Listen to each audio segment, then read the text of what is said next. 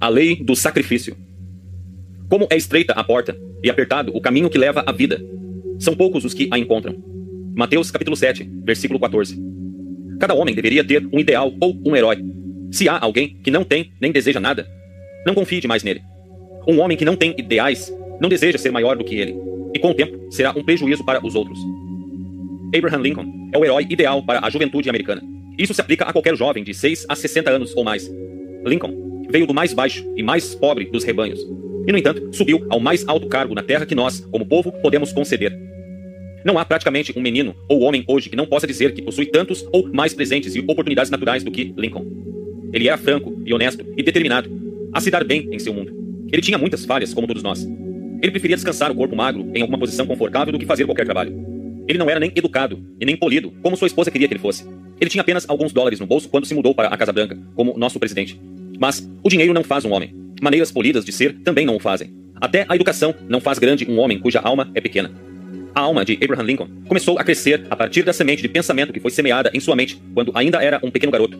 Sua mãe fez questão de ensinar-lhe o que ela podia quando ela era capaz. Um dia, a senhora Lincoln ficou muito doente e, sabendo que estava morrendo, chamou sua família ao lado de sua cama e, em seguida, colocou a mão fraca sobre a cabeça de Abraham e disse: Sejam bons uns com os outros. Eles viveram como ela os ensinou, amando a sua parentela e adorando a Deus. Ela tinha feito seu trabalho, e de ombros caídos, às vezes triste e miserável, sem perspectiva de melhores condições na terra, ela faleceu. Ela pôde ter sonhado, mas pouco percebeu o grande futuro que estava reservado para o menino infeliz e desajeitado que estava ao seu lado. Embora Abraham fosse muito jovem em sua morte, ele nunca esqueceu sua mãe. Ela ensinou-lhe uma lição que ele levou consigo ao longo da vida. Ela ensinou-lhe que o começo da sabedoria não é imposto pela disciplina, mas o começo da sabedoria vem primeiramente ao desejar a disciplina, ter amor a ela, escolher a disciplina de forma voluntária. Assim, ele aprendeu que a disciplina é a estrada que leva a tudo que faz a vida valer a pena. Vá a um show ou ópera hoje e ouça a voz que cativa os amantes da música que as ouvem. Como eles cantam tão bem assim? Nasceram com essa voz? Ah, eles não nasceram cantando bem assim. Admito que eles podem ser especialmente dotados com uma voz propícia para cantar, mas esses resultados mágicos finais não vêm por acaso ou acidente, mas por disciplina. Disciplina que é conscientemente escolhida, ardentemente desejada e pacientemente persistida. No entanto, ouvimos dizer que somos uma geração indisciplinada de pessoas. Isto, no entanto, não é verdade. Em todos os aspectos da vida, desfrutamos dos frutos da pesquisa e do trabalho disciplinados, com resultados muito maiores que os nossos antepassados jamais sonhariam ter. Jamais esquecerei a emocionante experiência que tive uma noite sentado em minha casa diante de uma aconchegante lareira. O rádio estava ao lado da minha cadeira e eu me aproximei, liguei e selecionei uma estação proeminente. Para minha surpresa, ouvi uma voz chamando Richard Bird. Ouvi então o comandante contar sobre os perigos e as dificuldades que haviam encontrado no dia anterior, quando descarregaram os suprimentos e os levaram para sua nova casa, a pequena América, sobre a encosta de gelo quebrado e neve derrapada. Se ele tivesse escrito um relatório detalhado e enviado por carta, demoraria meses para chegar até nós. Mas aqui, em menos de um segundo, sua voz vibrava no ar e eu, como muitos outros, o ouvi relatar os acontecimentos do dia. Os antigos nunca sonhariam que tal coisa pudesse acontecer. Acontecer, essa não é a palavra correta. Disciplina é a palavra. Foi uma disciplina meticulosa, científica e técnica que produziu esse resultado. Nós não somos uma geração indisciplinada em qualquer reino, exceto um, e isso está em nossa moral. Na ciência, na arte, no atletismo, em qualquer atividade prática, sabemos o valor da disciplina. No entanto, nos deixamos ir. Devemos ter nossa aventura. Liberamos nossos instintos e nos libertamos. É a negação da disciplina que caracteriza grande parte da nossa vida moral. Homens, em todos os lugares, estão despertando para a necessidade de disciplinar seus pensamentos e atos. Nós treinamos os animais domésticos com cuidado. Nós aproveitamos as forças da natureza para nos servir regularmente e bem. E ainda quando se trata de nós mesmos, deixamos nossos pensamentos. O mais valoroso de todos, correr soltos. Ninguém pode atingir suas ambições até aprender a disciplinar sua força mental e poder controlar seu pensamento. Ninguém pode ser verdadeiramente religioso antes que sua mente esteja em ordem e seus ideais sejam trazidos em harmonia com a mente divina. Ninguém pode ganhar sabedoria e compreensão da vida, a não ser que ele a busque no caminho designado por Deus, de acordo com a lei. Primeiro, vamos observar um fato simples. Alguma coisa sempre tem de ser sacrificada por outra. Tudo na vida tem seu próprio preço e está sempre à venda. Temos que comprá-lo pelo preço que ele exige. Dia após dia, vamos até o balcão da vida e dizemos: Eu lhe darei isso se você me der isso. Essa troca tem outro nome mais familiar, talvez. Nós o chamamos de sacrifício. Sacrifício, então, não é o que nossos pregadores fizeram parecer. É uma necessidade inescapável, é uma lei definida que devemos obedecer. Estamos sacrificando todos os dias de nossas vidas, quer queiramos ou não, quer saibamos ou não. Não importa o que queremos da vida, temos que desistir de algo para conseguir. A mente moderna recua e tenta evitar uma das palavras do Mestre. Como é estreita a porta e apertado o caminho que leva à vida. São poucos os que a encontram. Como não gostamos de ouvir tais palavras, nós terminamos com a estreiteza, dizendo: somos mais liberais hoje, queremos as formas amplas e abertas. Reivindicamos nossa liberdade e declaramos que não há necessidade de sermos tão estreitos. Nós não vamos passar pelo caminho pequeno e estreito. No entanto, há poucas declarações que Jesus proferiu que são mais precisas e completas do que essa. Nenhum homem jamais encontrará a riqueza da vida em qualquer reino, vagando solto e casual. Ele sempre terá que descer por um caminho estreito e por uma porta estreita, chamada disciplina. Vá ouvir Chrysler tocar seu violino e ouvirá uma música que é quase divina. Observe o hábil cirurgião em sua delicada tarefa de consertar um corpo quebrado. Considere o cientista em seu laboratório com suas fórmulas científicas. Ou pense no almirante Byrd voando sobre o Polo Sul e conversando conosco por rádio. Essas experiências são vida? Na verdade, são. Vida liberada de uma realização alcançada. O tipo mais satisfatório que o homem vivo pode saber. Mas estreita é a porta e estreito é o caminho da disciplina que leva a tal vida. Quando esta lei do sacrifício é levada para o reino moral, é comumente apresentada como unilateral. Somos ensinados que, se queremos viver uma vida boa, temos que desistir de tantos prazeres. Como isso soa familiar para alguns de nós? O resultado é que nos rebelamos, e quando pensamos em sacrifício, pensamos naqueles que tiveram que desistir de tanto prazer pelo bem. Você se lembra de alguns dos grandes sacrificadores da história? Bem, houve Sócrates, que bebeu a cicuta. Houve Jesus, que foi crucificado na cruz. Houve Paulo, que foi decapitado. Havia Pedro, que foi crucificado de cabeça para baixo. Havia Lutero, Wesley e Calvino, todos religiosos, Havia também Livingstone e Nightingale, e muitos outros. Mas pense por um momento: são eles que fizeram os sacrifícios mais terríveis? Nós falamos do sacrifício supremo de Jesus na cruz, lemos sobre o martírio de São Pedro, Paulo e João, mas e Judas Iscariotes? Pense no que ele teve a chance de se tornar, pense no companheirismo que ele possuiu uma vez e o lugar que ele poderia ter ocupado. Pense no que ele jogou fora.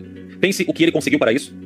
Eu digo a você, a cruz não era um sacrifício para ser comparado com o que Judas pagou. Por mais de 30 peças de prata e absoluta desgraça, ele deixou de lado a mais rica oportunidade que qualquer homem em toda a história poderia ter. Um homem ligou no meu escritório procurando ajuda em um problema muito sério. Ele tinha uma bela casa, uma esposa adorável e dedicada, e dois filhos esplêndidos. É verdade que a esposa havia ocupado grande parte do tempo com os filhos e o marido estava saindo para seu clube e assuntos sociais sozinho. Ele conheceu outra mulher e achou que estava apaixonado por ela. Quem estava com problema nessa história? Há apenas uma resposta, e não é para mim nem para qualquer mortal decidir. A lei determinará isso para você. Você não pode ter uma bela casa, uma família dedicada e desfrutar de uma vida frouxa. Se você não vai sacrificar ou desistir da vida frouxa pela casa linda, você será forçado a sacrificar uma casa linda e entes queridos para uma vida frouxa. Você não pode desfrutar das satisfações e prazeres de uma verdadeira amizade se estiver sempre de mau humor. Se você não sacrificar seu temperamento por amizades, você sacrificará suas amizades por um mau humor. Não se pode ter um caráter excelente que os amigos respeitem e confiem e recorrer a práticas desonestas. Se ele não desistir de seus caminhos tortuosos para obter confiabilidade, ele terá que sacrificar sua confiabilidade pela desonestidade. Você pode ter certeza disso. Não importa o quão longe você possa ir antes que a corda fique firme. Não importa o quão selvagem ou relaxado você possa viver.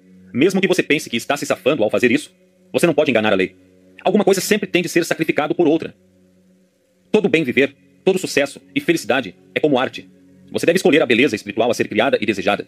Então siga o caminho estreito e caminhe para obtê-la. Pois o começo da sabedoria vem primeiro com o desejo da disciplina. Alguns dizem então: se você quer desfrutar dos prazeres da vida, isso significa que sua liberdade é impossível. Significa ao contrário, que você, que pensa assim, não encontrou o que é a verdadeira liberdade. Isso me lembra um bêbado que estava dando uma palestra para a diversão de alguns sobre o tema da liberdade. Ele declarou que queria sua liberdade e que tinha o direito de beber toda a bebida que queria, e nenhum governo poderia detê-lo. Ele estava tendo sua liberdade e ainda estava tão bêbado que não sabia o que estava dizendo ou fazendo. A liberdade não está vivendo uma vida obcecada e indisciplinada. A liberdade está em poder controlar sua vida e fazer dela o que você quer que seja. Se você deseja se tornar um atleta habilidoso, um professor eficiente, um advogado especialista ou um cantor brilhante, o começo de tal sucesso vem primeiro com o desejo de disciplinar seu tempo e pensamento. Se você quer ter uma vida rica, radiante e que vale a pena ser vivida, a regra é a mesma. Uma vida indisciplinada é uma vida insana. Devemos nos unir em torno de altos ideais de vida limpa, útil e eficaz sob a mais alta liderança que conhecemos, ou sob os ensinamentos e o exemplo de um mestre. O maior mestre a ser tido como exemplo é Cristo. Em todo o seu trabalho e ensinamentos, ele provou que a disciplina, o autocontrole e o autodomínio sempre precedem a sabedoria e a realização. A senhora Lincoln havia ensinado suas palavras ao pequeno Abraham. Quando Lincoln se tornou adulto e sacrificou sua vida de preguiça, frouxidão e descuidos pelo caminho estreito e apertado de uma vida disciplinada de princípios e honestidade e justiça que o tornaram uma grande alma, foi a lei do sacrifício trabalhando através dele que permitiu tornar-se o presidente e salvador de uma grande nação. Evidência dessa grandeza foi vista em seu trabalho em Washington. Durante a guerra, um jovem menino de Belmont, cujo nome era William Scott, foi condenado a enfrentar o pelotão de fuzilamento por ter sido encontrado dormindo em seu posto. Agora, não era o posto de Scott, mas o de seu amigo que ele havia aliviado quando o mesmo ficou doente. O dever duplo era demais para Scott, então ele adormeceu. Ele era tão querido por todos que seu capitão e amigos apelaram o caso para o presidente. Lincoln decidiu ir a Chambridge e cuidar do caso pessoalmente. Ele foi ao acampamento e conversou com Scott. Scott disse que Abraham Lincoln era a pessoa mais gentil que ele já havia conhecido. Ele disse que o presidente perguntou a ele sobre sua casa, a fazenda, seus amigos e, por fim, sua mãe. Ele disse que estava feliz por poder tirar uma foto dela do peito de sua camisa e mostrá-la a ele. O Sr. Lincoln disse a ele como deveria estar agradecido por ter uma mãe e como ele deveria fazer dela uma mãe orgulhosa e que ele nunca deveria causar-lhe outra tristeza ou lágrimas. Scott achou muito estranho que ele não falasse de seu destino pela manhã. Estranho que ele deveria aconselhar a não causar à sua mãe outra tristeza ou lágrima quando ele estava prestes a morrer. Finalmente, ele reuniu coragem e perguntou ao presidente se ele concederia um favor, a saber que ele não teria que enfrentar seus amigos, mas que o pelotão de fuzilamento seria retirado de outra empresa. O Sr. Lincoln deu meia volta e de frente para Scott disse: Meu filho, você não vai ser morto amanhã. Eu vou confiar em você e mandar você de volta para seus amigos. Como tive problemas consideráveis para vir de Washington, como você vai pagar a conta?